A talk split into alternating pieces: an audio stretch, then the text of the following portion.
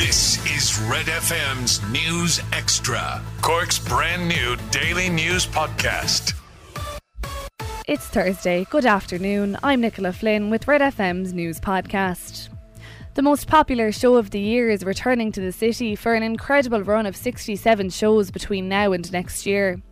The Sleeping Beauty Panto entertained its first full live audience at the Opera House last night following a two year break during the pandemic. Jamie O'Hara met the cast and crew and a very special nanny and has this report for Red FM News.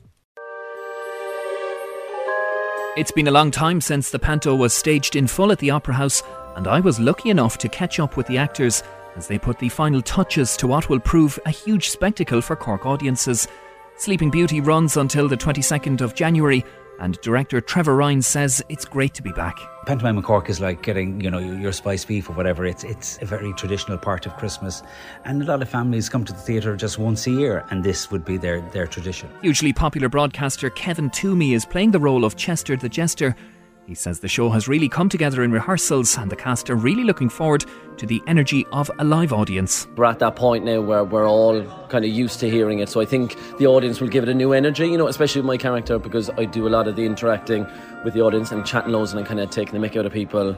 I feel like it's ready now to be in front of an audience. Chloe Reardon will be starring as Princess Aurora in her first professional role and says she can't wait to get started. This is like an absolute dream come true, and especially because I'm a city girl myself. When I was younger, I was one of the kiddies, so kind of to have that full circle moment to be back as the princess is like beyond my wildest dreams. And of course, no visit to the panto would be complete without meeting Nanny Nelly. Oh, Jamie, I'm so excited to be back this year. I mean, it's been three years I've been locked down in isolation, and now I'm back to the joy and joyous children looking up at me and being dirty looking ages. I can't wait for the audience to be open and have a great time.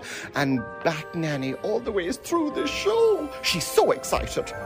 She's beyond excited, actually. Jamie O'Hara, Red FM News. Oh, Nanny, you're not finished. Get in and see it, or you dirty looking ages. I'll be dug out if you do do do. Jamie O'Hara, Red FM News, Cork Opera House.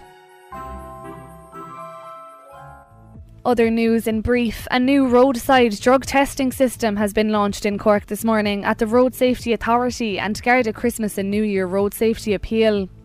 The new drug testing device works like an antigen test and can test for a wide range of drugs with results in less than eight minutes. The six week Christmas road safety enforcement campaign comes as the RSA revealed that 146 people have died on the nation's roads so far this year. The state should consider reserving housing for key workers in cities in order to tackle teacher shortages, according to a leading teachers' union. The ASTI has accused the Department of Education of failing to commit to properly address the problem. The former President of Ireland has issued a stark warning that unless world leaders act on climate change, the world is heading for potential catastrophe. Mary Robinson has urged governments to do more in the aftermath of COP27. Catch up on Cork with our new daily news podcast, Red FM News Extra. Starting with football and former Ireland international Damien Delaney thinks that the takeover of Cork City FC will be a good thing for the club. FORAS members are set to vote on Sunday on whether or not to sell the club to Dublin businessman Dermot Usher. Former City defender Delaney thinks the investment will help City get back to the top. They need investment, um, but uh, like anything, it has to be the right investment. You can't just jump at the first um, sign of, of, of, interest. You know, due diligence needs to be done, which I presume it has, or assuming it has been done by the board, and the board are unanimous in their um, in their approval of it. So I'm pretty certain or I'm hopeful that they've done their due diligence um, and that means that the money that comes into the club will only be good for the club. It can only be good for Cork football.